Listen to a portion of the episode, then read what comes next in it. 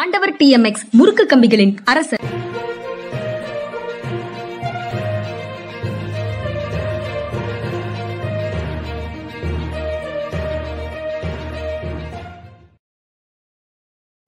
வணக்கம் இது மனிதா மனிதா. வணக்கம் சார். வணக்கம்ங்க வணக்கம். தேர்தல் பிரச்சாரம் பயங்கரமாக சூடாகி போய்க்கொண்டே இருக்குது சார். ஐந்து மாநில தேர்தல்களில் ஒரு தே ஒரு மாநிலத்தில் தேர்தல் முடிஞ்சிருக்குது நாலு மாநிலத்திலையும் தேர்தல் பிரச்சாரம் நடக்குது. மத் மத்திய பிரதேசில் பதினேழாம் தேதி தேர்தல் இருக்கிறதுனால தொடர்ந்து அங்கு பிரச்சாரம் நடந்து கொண்டே இருக்குது. தெலுங்கானாலேயும் தெலுங்கானாலையும் பிரச்சாரம் நடக்குது.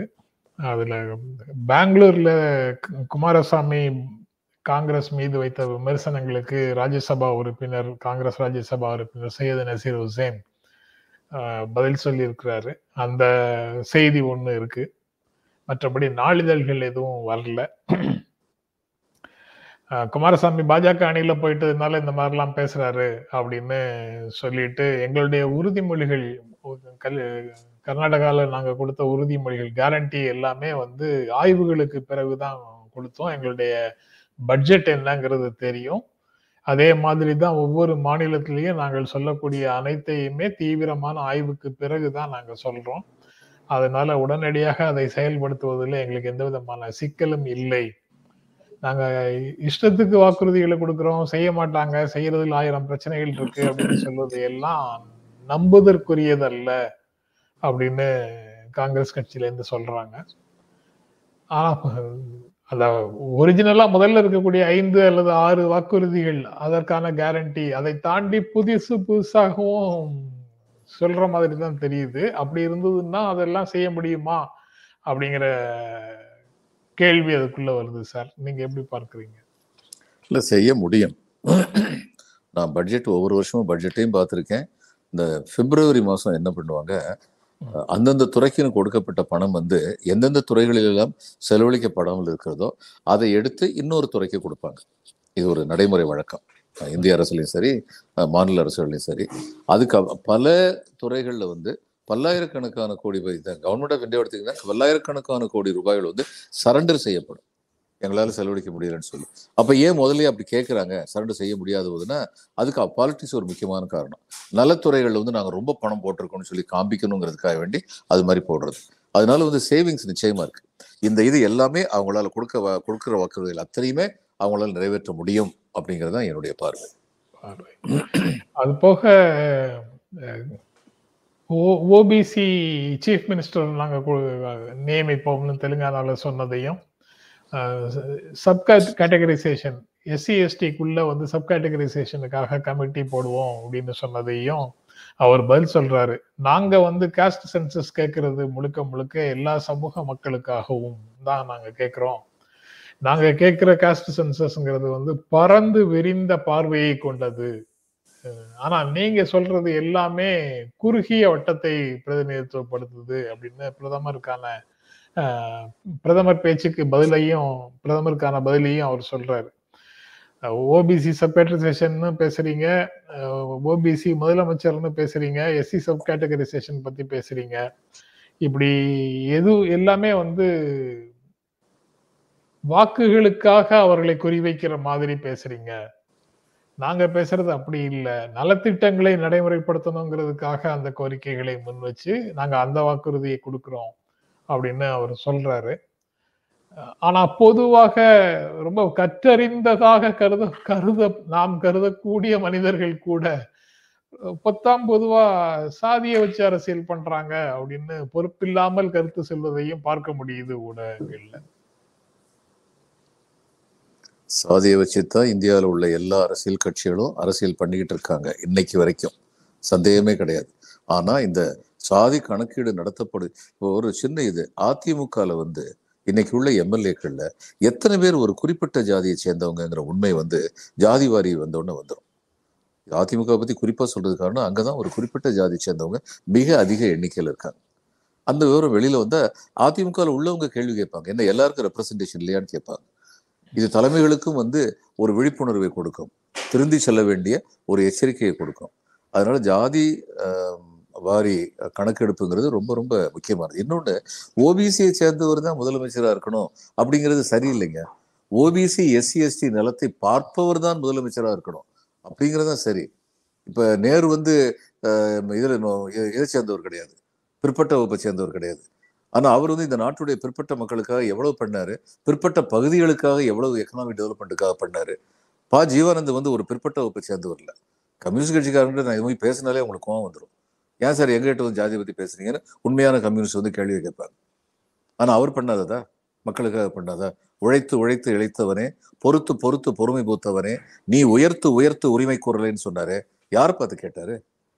பிற்படுத்தப்பட்டவர்கள் பட்டியலத்தை சேர்ந்தவர்கள் மலைவாழ் பழங்குடி மக்கள் இப்படி வந்து இந்த இந்த நாட்டு சுதந்திரத்துல பலன் பெருமளவு கிடைக்காதவர்களுக்காக போரிட்டார். அதனால வந்து ஓபிசி சேர்ந்து இன்சிடென்ட்லேயே அவங்க ஓபிசி சேர்ந்தவங்களா இருக்காங்க எஸ்சியை சேர்ந்தவங்களா இருக்காங்க எஸ்சி சேர்ந்தவங்களா இருக்காங்கன்னா இருக்கட்டும். சஞ்சீவையான்னு அந்த காலத்திலேயே வந்து பட்டியலத்தை சேர்ந்த ஒருத்தர் வந்து இவங்க காங்கிரஸ் வந்து முதலமைச்சர் இல்லையா ராஜஸ்தான்ல அது மாதிரி ஆக்கியிருக்காங்களே? இது மாதிரி உதாரணங்கள் இல்லையா? எது முக்கியம்னா எந்த வகுப்பை சேர்ந்தவங்களா இருக்கட்டும் பிற்படுத்தப்பட்டவர்கள் எல்லோருக்கும். அதில் வந்து பட்டியல் சேர்ந்தவர்களும் அணுகுவாங்க பழங்குடி மக்களும் அணுகுவாங்க அதனாலதான் இவங்களுக்கு மற்றவங்களுக்குலாம் ஓபிசி அதர் பேக்வர்ட் கிளாஸஸ்னு பேர். ஏன்னா இவங்க எல்லாருமே பேக்வர்ட் கிளாஸஸ் சேர்ந்தவங்கிறது தான் அம்பேத்கருடைய கான்ஸ்டியூஷன் நமக்கு சொல்லி கொடுத்தது.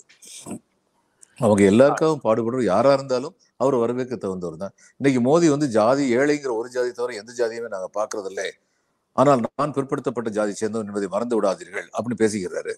இவர் பிற்படுத்த ஜாதியை சேர்ந்தவன் சொல்லிட்டு அவங்களுக்கு என்ன நன்மை பண்ணாரு? அவங்கள சுரண்டதுக்கு என்னென்ன திட்டங்கள் இருக்கோ அத்தனை திட்டங்களையும் பிஜேபி வந்து போட்டுக்கிட்டு இருக்காங்கிறத உண்மை. அதனால இப்படிப்பட்டவங்க வந்து வந்து முதலமைச்சராக பிரதம மந்திரியா வந்ததுனால மக்களுக்கு வந்து நல்வாழ்வு கிடைச்சிருக்கும். அப்படிலாம் கிடையாது. அதுக்கு வந்து மனப்பான்மை அடிப்படையாக மனப்பான்மை இருக்க வேண்டும். நாம் பிற்படுத்தப்பட்டவர்களுக்காக உழைக்க வேண்டும். அப்படின்னு. ஒரு நாட்டில் வந்து செல்வம் வந்து கண்டிப்பா தேவை. செல்வம் இல்லாம without wealth where do you distribute ஆனா செல்வத்தை வளர்க்கும் விதம் எப்படி? அப்படிங்கறத வந்து பார்க்கணும். அது ரொம்ப முக்கியம். சில எல்லா துறையிலையும் அப்படிப்பட்ட இது மனப்பான்மை இருந்தது. ஏவிஎம் செட்டியார் வந்து அன்பேவா படம் எடுத்த போது அவருக்கு முப்பது லட்சம் ரூபாய் செலவழிஞ்சது.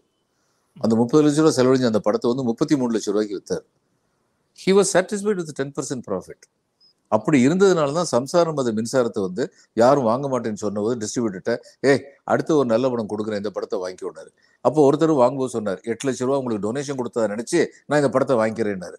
அதுக்கப்புறம் அவர் ஒரு கோடி ரூபா சம்பாதிச்சார் அந்த படத்துல. அது வேற விஷயம். ஆனால் இதுதான் முக்கியம். அதாவது எல்லோருக்கும் எல்லாம் சேர்ந்து சேர வேண்டும். அந்தந்த அளவுக்கு ஈக்குவலா சேராம இருக்கலாம். தேவையான அளவுக்கு தேவையானவர்களுக்கு சேர வேண்டும். அப்ப அதுக்கு அது தகுந்தபடி நாட்டுடைய வளத்தை பெருக்க வேண்டும். இப்படித்தான் பிளான் பண்ணும் நாட்டுல இதுல முக்கியமான பொறுப்புல உள்ளவங்க. அதனால பிற்படுத்தப்பட்டவர்களை நாங்க வந்து முதலமைச்சராக கொண்டு வரவங்க நீங்க சொல்ற மாதிரி this is just for vote bank அதை தவிர எதுவுமே கிடையாது. அவங்களுடைய பேச்சு வந்து. சார் நான் கருத்தாக சொல்லல சார். அது காங்கிரஸ் ராஜ்யசபா எம்பி. அவங்க சொன்னாங்க. அவங்க சொன்னாங்க. எனக்கு கருத்தே கிடையாது sir. I withdraw my words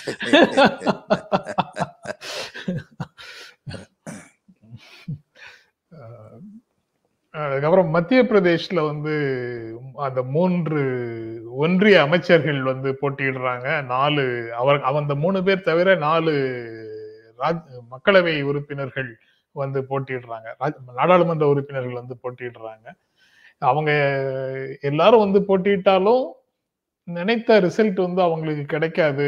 அங்க வந்து ரொம்ப டஃப் காம்படிஷன் இருக்கு. காங்கிரஸ் வந்து மிகப்பெரிய அளவுல அவங்களுக்கு ஃபைட் கொடுக்குது. காங்கிரஸ் வெற்றி பெறுவதற்கான வாய்ப்புகள் இருக்கு. ஏதோ செல்வாக்குள்ளவர்கள் பணபலம் மிக்கவர்கள் படைபலம் மிக்கவர்கள் வந்து நின்றுட்டா ஜெயிச்சிட முடியுங்கிற மாதிரி சூழல்லாம் இல்லை. அப்படிங்கிற மாதிரியான செய்திகள் சில ஊடகங்கள்ல வருது சார். எம்பி எலெக்ஷனை பொறுத்த வரைக்கும். அப்படிலாம் அப்படிலாம் பாசிபிலிட்டி இல்லைன்னா அப்புறம் ஒன்றிய அமைச்சர்கள் எல்லாம் கொண்டு வந்து ஏன் சார் போட்டியிட வைக்கணும் அவங்க? அப்படியும் வருது. காங்கிரஸ் மெத்தன போக்கூட இருந்துடக்கூடாதுன்னு இன்னொரு வருது. இரண்டு இரண்டுமே வருது இரண்டுமே வருது. இந்த சிபிஎம்முக்கும் பிஜேபிக்கும் உள்ள ஒரு ஒற்றுமை வந்து தேர்தலை அவங்க ரொம்ப சீரியஸா பார்ப்பாங்க. தேர்தலுக்கான முன்னேற்பாடுகள் பல காலங்களுக்கு முன்பே செய்து விடுவார்கள். ராஜீவ்காந்தி வந்து மே பத்தொன்பதாம் தேதி இருபத்தி ரெண்டாம் தேதி தேர்தல் ஆயிரத்தி தொள்ளாயிரத்தி எண்பத்தி ஒன்று அந்த நேரம்.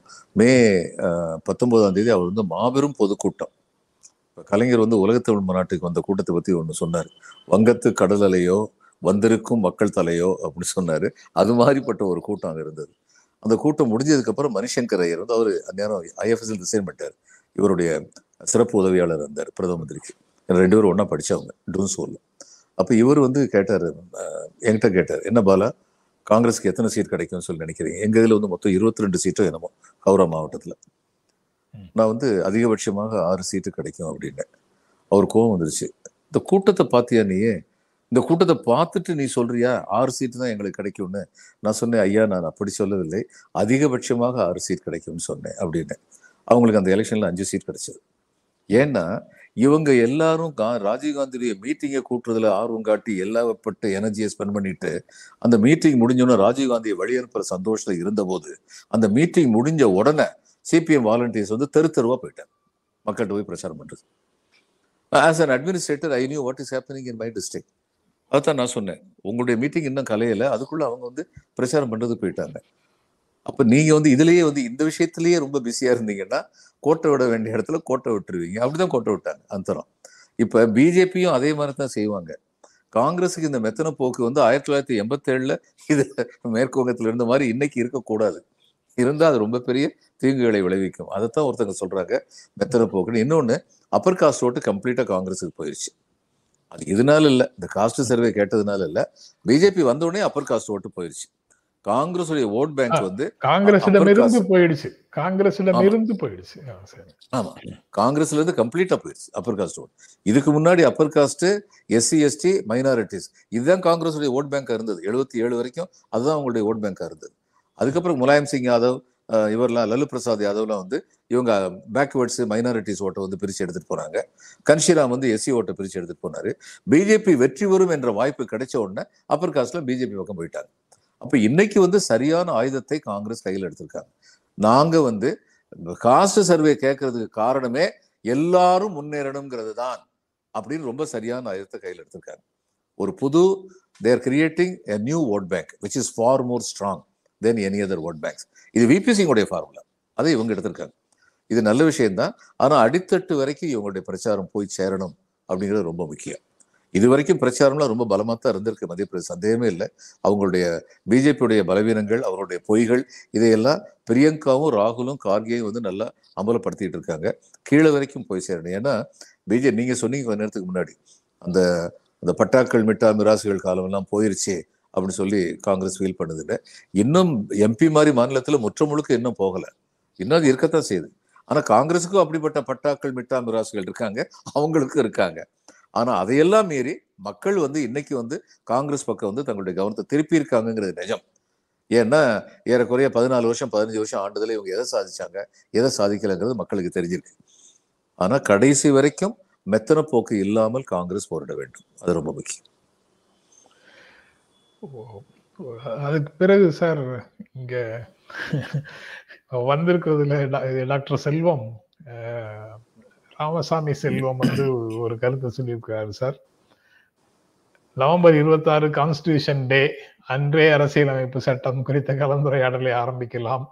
நீச்சல் கற்ற பின் கிணற்றில் இறங்கலாம் என்றால் இறுதி வரை நீச்சலும் கற்க மாட்டோம் கிணற்றிலும் இறங்க மாட்டோம்னு ஒரு கருத்தை சொல்லியிருக்கிறாரு சார். இல்ல செல்வம் சரியா தான் சொல்லியிருக்காரு. செல்வம் சரியா தான் சொல்லியிருக்காரு. நீச்சல் அஹ், கத்ததுக்கு அப்புறம் கிணத்துல இறங்கலாம்னு சொல்லி நினைச்சா நீச்சலே கத்துக்க மாட்டோம்னு. ஆனா மத்தவங்களுக்கு நீச்சல் சொல்லி கொடுக்கணும்னு நினைக்கிறவங்க நீச்சலை நல்லா கத்துக்கிட்டு தான் இறங்கணும். அதனாலதான் அதனாலதான் நான் தயங்குறேன். சரி, சார். Okay, செல்வம் செல்வம் செல்வம் மற்றும் நண்பர்கள் வந்து அந்த காலத்துல வந்து இந்த இது நாடகம்லாம் போடும்போது இந்த சக்தி நாடக சபா பாய்ஸ் நாடக சபாலாம் இருந்துச்சு. எம்ஜிஆர் சிவாஜி எம்ஆர் ராதாலாம் இந்த சின்ன பையங்களா போய் நடிச்சிட்டு இருந்தாங்களே. அந்த காலத்துல வந்து விளம்பரம் எப்படி போடுவாங்கன்னா அடாது மழை பெய்தாலும் விடாது. நாடகம் நடத்தப்படும்னு போடுவாங்க. அது மாதிரி செல்வம் அன்கோ வந்து விடவே மாட்டேங்கிறாங்க. தொடர்ந்து கேட்டுக்கிட்டே இருக்காங்க. நான் இன்னும் கொஞ்சம் நம்பிக்கை எனக்கு வந்ததுக்கு அப்புறம் கண்டிப்பா அதை செய்யறேன் சரி சார். இது இன்னொரு நேற்றைய நிகழ்ச்சியில நான் சொல்லும்போது இன்றைய இன்றைய நிலையில திமுக கம்யூனிஸ்டுகள் காங்கிரஸ் விடுதலை சிறுத்தைகள் தான் ஜனநாயகம் காப்பாற்றப்பட வேண்டும் என்ற அடிப்படை கொள்கையில ஒன்றுபட்டவர்கள். மதிமுக இல்லையா? அது ஜனநாயக விரோத கட்சியா? அப்படின்னு ராஜகுமார் கேட்கிறாரு அந்த செய்தியில இருந்த கட்சிகளுடைய பெயரை சொன்னோங்கிறத தாண்டி அதுக்கு கூடுதலான முக்கியத்துவம் எதுவும் இல்லை. அது போக கடந்த காலங்களில் தமிழ்நாட்டில் முக்கியமாக அரசு மக்கள் சார்ந்த பிரச்சனைகளுக்காக ம- மக்கள் சார்ந்த பிரச்சனைகளுக்காக அரசுகளை எதிர்த்து போராட்டம் அறிவிக்கும் போது அந்த போராட்ட அணியில விடுதலை சிறுத்தைகள் இந்திய கம்யூனிஸ்ட் கட்சி இந்திய கம்யூனிஸ்ட் கட்சி மார்க்சிஸ்ட் இந்திய கம்யூனிஸ்ட் கட்சி மார்க்சிஸ்ட் லெனினிஸ்ட் லிபரேஷன் இந்த நான்கு கட்சிகள் தான் ஒரு அமைப்பாக ஒரு கூட் கூட்டணியாக போராட்டங்களை நடத்தினார்கள் சில போராட்டங்கள்ல. அந்த காரணங்களுக்காகவும் அவங்க அந்த- அந்த லிமிட்டோட அதை வச்சிருக்கிறாங்க. அந்த மாநாட்டுக்கு அழைக்கப்பட்ட கட்சிகள் என்ற அளவுல தான் இது. அவ- அது தவிர தான் திமுக காங்கிரஸ் கூட்டணியில இந்த கட்சிகள் தவிர மதிமுக இருக்கு. மற்ற கட்சிகளும் இருக்கத்தானே செய்யுது.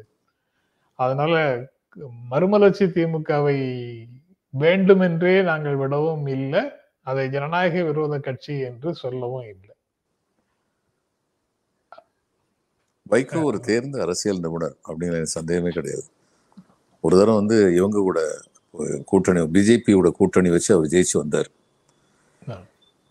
ஜெயிச்சு வந்த அடுத்த நிமிஷம் அவருக்கு தெரியும் பிஜேபி எதிர்த்து தான் தமிழ்நாட்டில் அரசியல் பண்ண முடியும். அவருக்கு அது தெரியும்.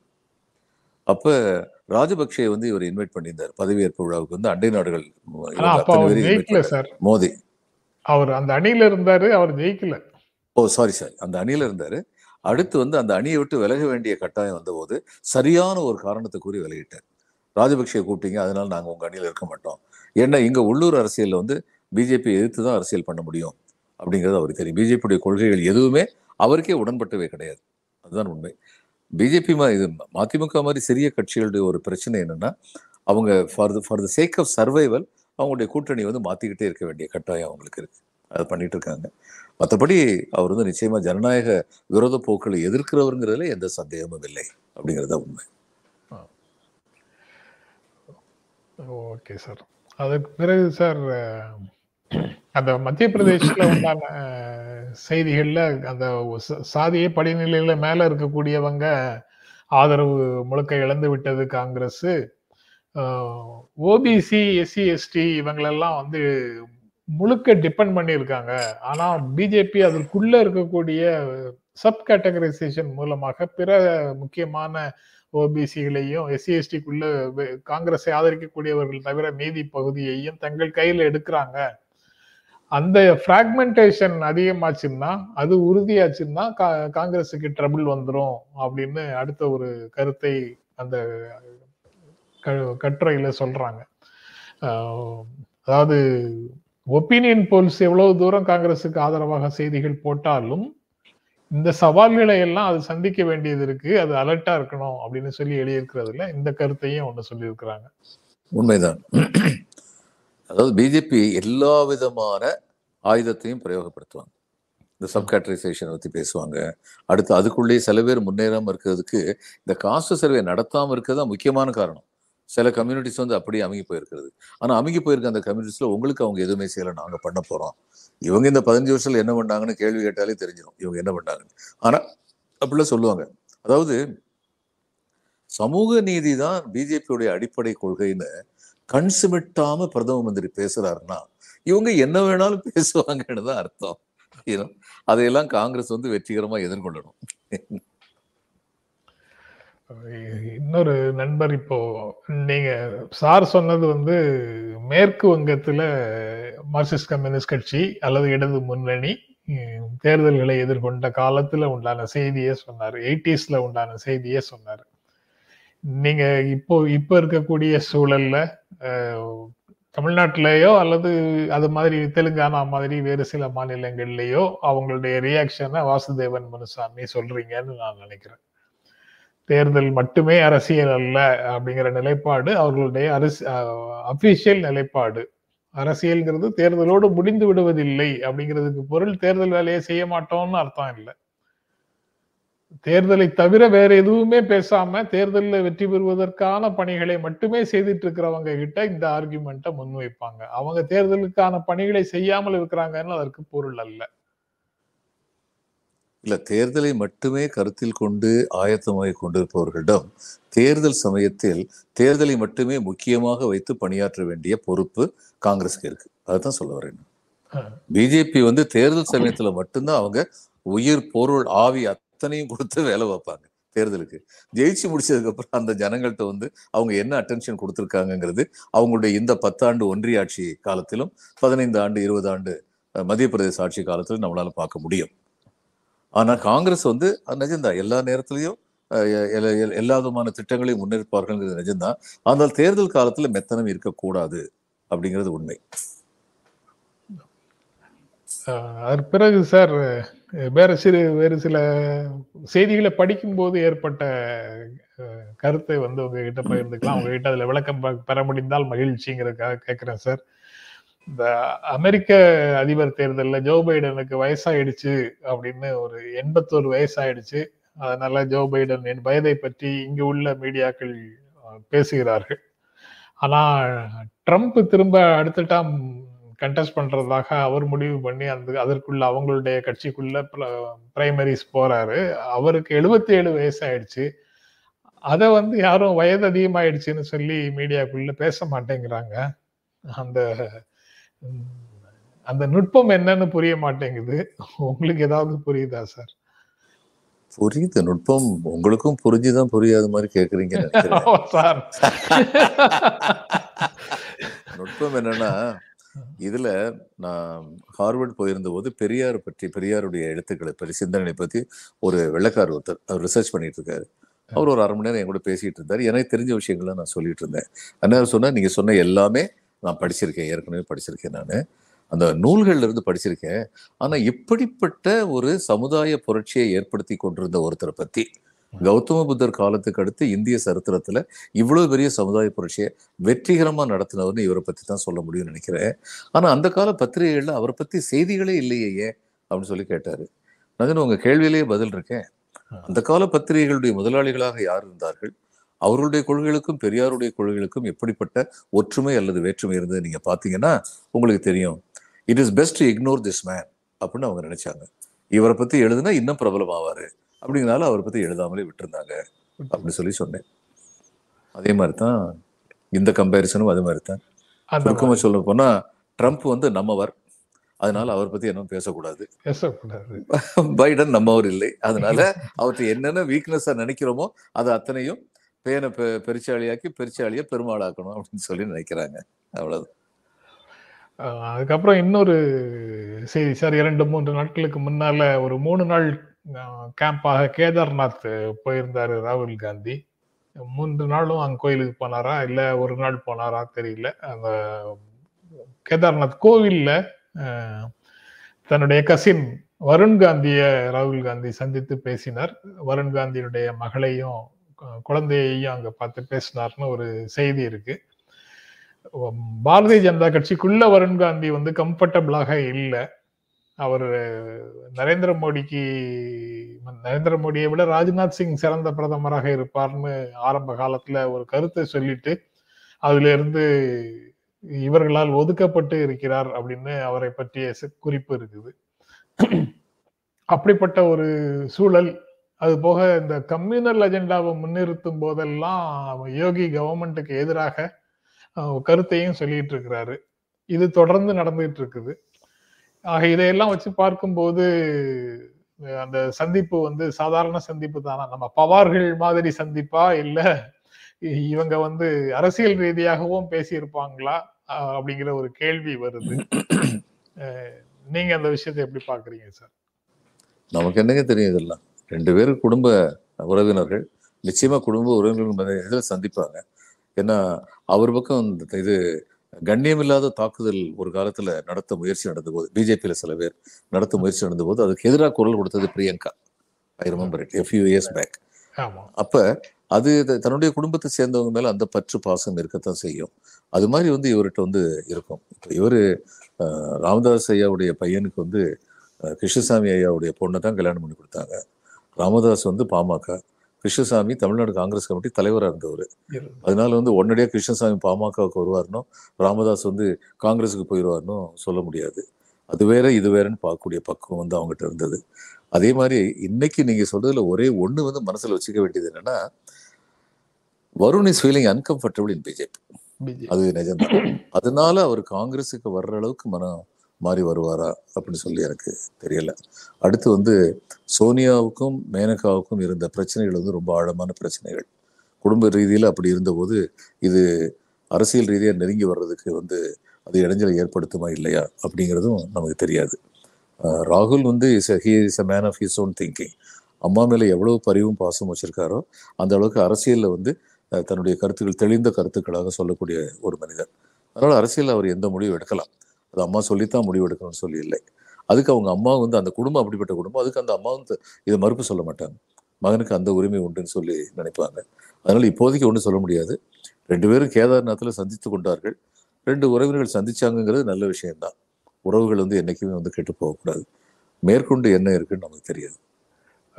யூபியில் காங்கிரஸ் வீக்கா தானே சார் இருக்கு. அதனால கட்சியை வலுப்படுத்துவதற்கான முயற்சி அப்படின்னு புதிதாக வரக்கூடியவர்களை அரவ அரவணைச்சு போக வேண்டிய அவசியம் இல்லை அப்படின்னு நினைக்கிறீங்களா? நான் அப்படி நினைக்கல. ஆனா அப்படி கட்சியை வலுப்படுத்தக்கூடிய அளவுக்கு ஒரு பெரிய தலைவரா வந்து வருண் கிடையாது. இவர் வந்ததுனால காங்கிரஸ் வந்து பெரிய வலிமை அடைஞ்சிரும். என்ன சொல்ல போனா இவங்களுக்கு பிரியங்காவுக்கு இருக்கிற கரிஸ்மா யூபியில வருணுக்கு வந்து கிடையாது. அதனால அது ஒரு பெரிய காரணமா இருக்க முடியாது. Varun is Varun is a thinking person ரொம்ப படிச்ச பையன். இந்த வயசுலயே ரொம்ப அவருடைய கருத்துக்களை நேரம் நான் பார்த்துட்டு படிச்சிருக்கேன். பேசுறதை கேட்டிருக்கேன். ஸோ இது சோமோட்டோவா யார் எழுதி கொடுத்ததை பேசாம சொந்தமா பேசுறதையே கேட்டிருக்கேன் நான். ரொம்ப சிந்திக்கக்கூடிய பையன் ரொம்ப ஆற்றலுள்ள ஒரு பையன். அதுல சந்தேகமே கிடையாது. ஒருவேளை காங்கிரஸுக்கு வந்துட்டா பிஜேபியில் அவர் ரொம்ப அமைக்க அமைக்க வச்சிருக்காங்க. காங்கிரஸுக்கு வந்துட்டா அவருக்கு வந்து ஸ்பேஸ் கிடைச்சதுன்னா அவரால் மக்களை வந்து தன் பக்கம் அதன் அதன் காரணமாக காங்கிரஸ் பக்கம் இருக்கக்கூடிய வலிமை உருவாகலாம். உருவாகலாம். அதுல மனேகா காந்தியும் அபரன் காந்தியும் இரண்டு பேருமே இந்த பக்கம் வந்துட்டாங்கன்னா அவங்களுடைய டைனஸ்டிக் பாலிடிக்ஸ் அப்படிங்கிற வேகமாக ஒலிக்குமா அப்படிங்கிற கேள்வி. ஆமா. ஆமா கண்டிப்பா வேகமா ஒழிக்கும் விஜயேந்திரா வந்து பிஜேபியுடைய மாநில கட்சி தலைவராக வரும்போதெல்லாம் டைனமிஸ் டைனஸ்டிக் பார்ட்டி ஒலிக்காது. ஒலிக்காது. ஓகே சத்தமே வராது. ஆனா அங்க வரும் எல்லா சத்தமும். ஆனா இந்த சத்தத்துக்கு இனிமே மரியாதை இருக்காதுங்க. ஏன்னா காங்கிரஸ்காரங்க கேட்க மாட்டாங்களா விஜயேந்திராவை நீங்க எப்படி கொண்டு வந்தீங்க. திரு மோடி அவர்களுக்கு வந்து வாரிசு இல்லை பயாலஜிக்கல் வாரிசு இல்லை. ஆனா பயாலஜிக்கல் வாரிசு உள்ளவங்கலாம் நீங்க என்ன பண்ணீங்க? அப்படின்னு கேட்பாங்கல்ல.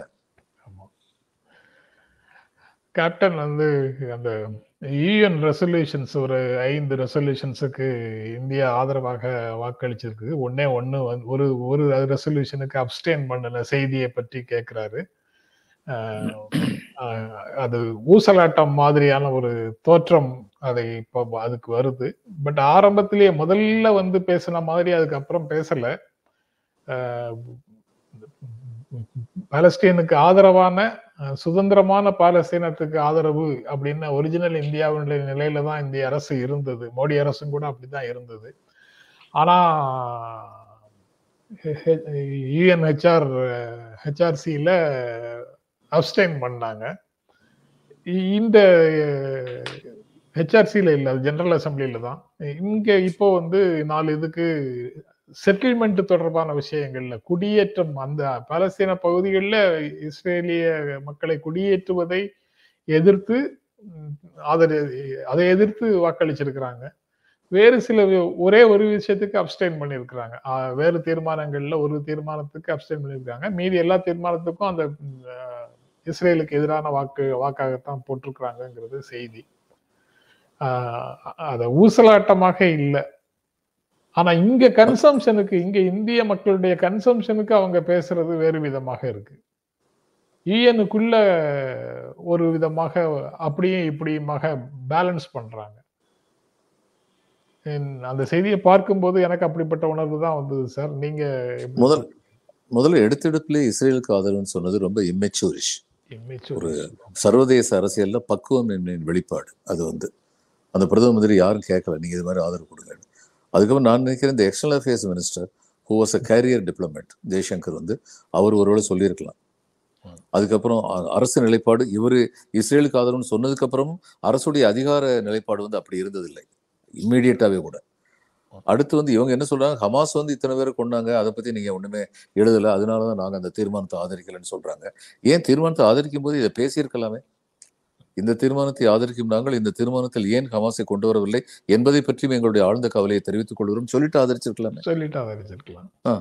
அதனால இவங்களுக்குள்ள இன்னைக்கு வந்து இஸ்ரேல் வந்து ஆஹ், ஸ்வஸ்தி ஸ்வஸ்திகா சிம்பல் இருந்து ஆரம்பிச்சு எல்லாமே இஸ்ரேல் வந்து நம்ம கூட ரொம்ப பக்கத்துல இருக்காங்கன்னு சொல்லி நினைக்கிறாங்க. அதுக்காக வேண்டி மனசு இஸ்ரேல் கூட தான் இருக்கு. கம்பல்ஷன் வந்து இன்னைக்கு வந்து வேற மாதிரி வந்து ஒரு ஸ்டாண்ட் எடுக்க சொல்லுது அப்படிங்கறத இவங்களை பொறுத்த மட்டும் உண்மை. இது தவிர வேற ஒன்றும் சொல்றது இல்லை. கேட்குறேன் இஸ்ரேல் வந்து பாலஸ்தீனியர்களுடைய இடத்துல வந்து தன்னுடைய குடிமக்கள் வந்து குடியமர்த்துறத எதிர்க்கிறாங்களே சரியான எதிர்ப்பு.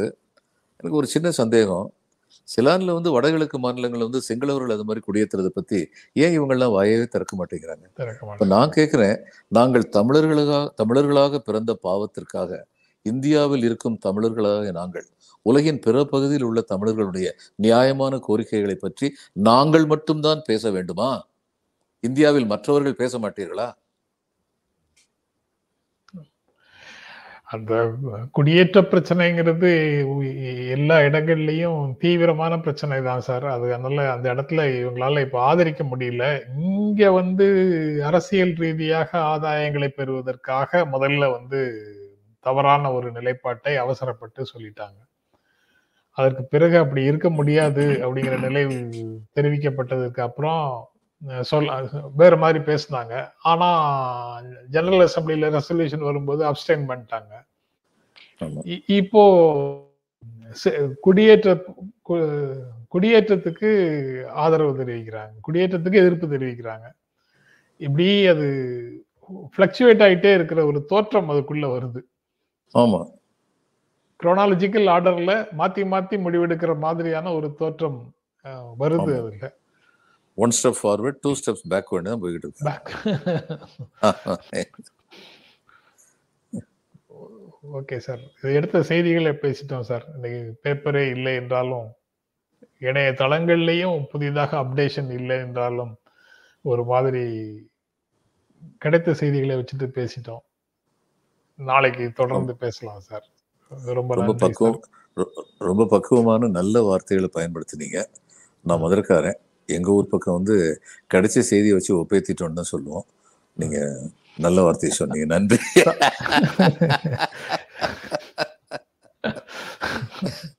ரொம்ப ரொம்ப நன்றி சார். வணக்கம் சார். நாளைக்கு. நாளைக்கு தொடர்ந்து பேசுவோம் சார். வணக்கம். நண்பர்களே உங்களுக்கும் எங்கள் அன்பும் நன்றியும். மீண்டும் சந்திப்போம். நன்றி வணக்கம்.